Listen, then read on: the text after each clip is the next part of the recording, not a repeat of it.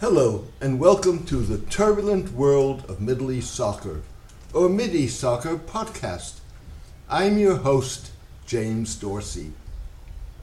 Russia hopes to blow new life into a Russian proposal for a multilateral security architecture in the Gulf, with the tacit approval of the Biden administration.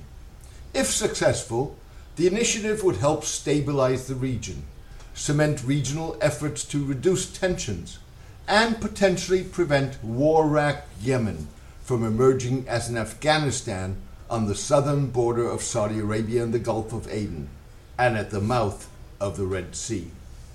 For now, Vitaly Naumkin, a prominent Russian scholar, academic advisor of the Russian Foreign and Justice Ministries, and head of the Institute of Oriental Studies at the Russian Academy of Sciences, is testing the waters, according to Newsweek, which first reported the move.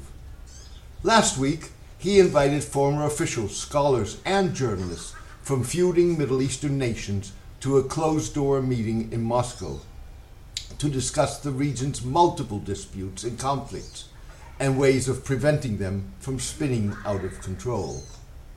Mr. Naumkin, who is believed to be close to Russian President Vladimir Putin, co authored the plan first put forward in 2004. The Russian Foreign Ministry published a fine tuned version in 2019. Russia appears to have timed the revival of its proposal to begin creating a framework to deal with Houthi rebels, seemingly gaining the upper hand against Saudi Arabia in Yemen's seven year long devastating war. The Iranian backed rebels appear to be closer to capturing the oil and gas rich province of Marib after two years of some of the bloodiest fighting in the war.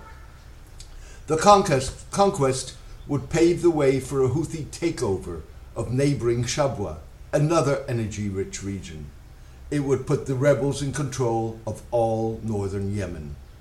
The military advances would significantly enhance the Houthi negotiating position in talks to end the war. They also raised the specter of splitting Yemen into the north, controlled by the Houthis, and the south, dependent on Saudi Arabia and the United Arab Emirates.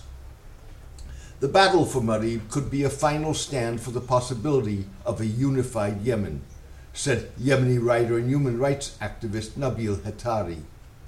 A self declared independent North Yemen would potentially resemble an Afghanistan sitting on one of the world's critical choke points for the flow of oil and gas.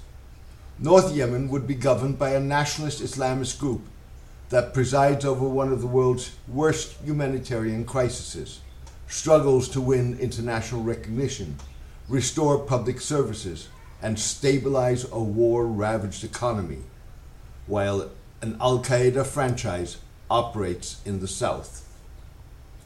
The Russian initiative also appears geared to take advantage of efforts by Middle Eastern rivals Saudi Arabia, the United Arab Emirates, Qatar, Turkey, and Iran to reduce regional tensions, get a grip on their differences, and ensure that they do not spin out of control.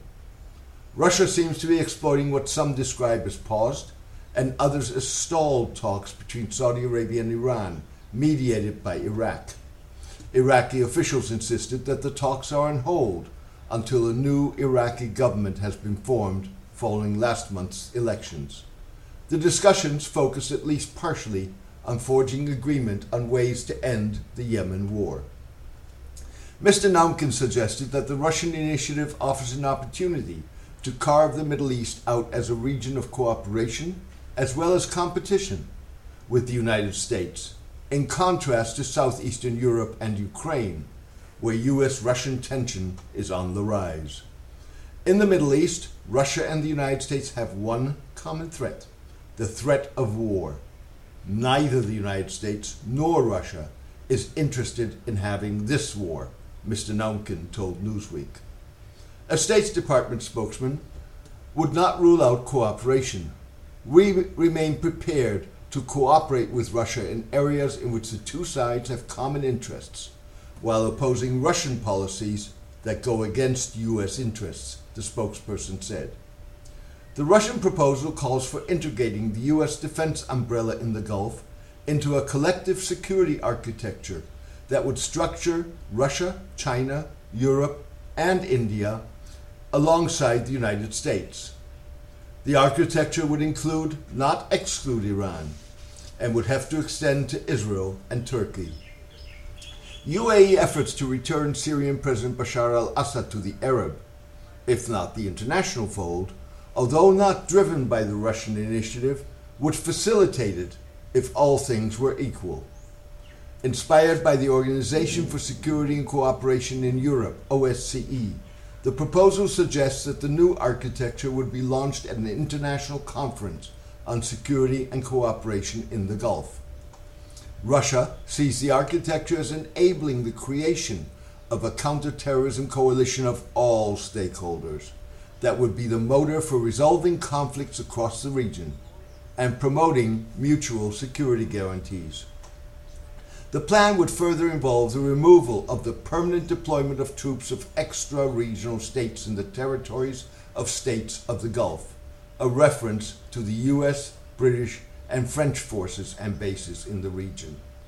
It calls for a universal and comprehensive security system that would take into account the interests of all regional and other parties involved in all spheres of security, including its military, economic, and energy dimensions. In Mr. Naumkin's reading, Middle Eastern rivals are fed up with what's going on and afraid of possible war. Negotiations are their only remaining option. That seems to drive men like UAE Crown Prince Mohammed bin Zayed, his Saudi counterpart Mohammed bin Salman, Qatari Emir Tamim bin Hamad Al Thani, Turkish President Recep Tayyip Erdogan, and Iranian leader Ibrahim Raisi to reach out to one another in a recent flurry of activity. These are talks between autocrats keen to protect their own grip on power and boost their economies, not peace in our time, only within our borders, cautioned The Economist. Thank you for joining me today. I hope you enjoyed the podcast. A written version of this podcast is on my blog the turbulent world of Middle East soccer at mideastsoccer.blogspot.com. Please join me for my next podcast in the coming days. All the best and take care.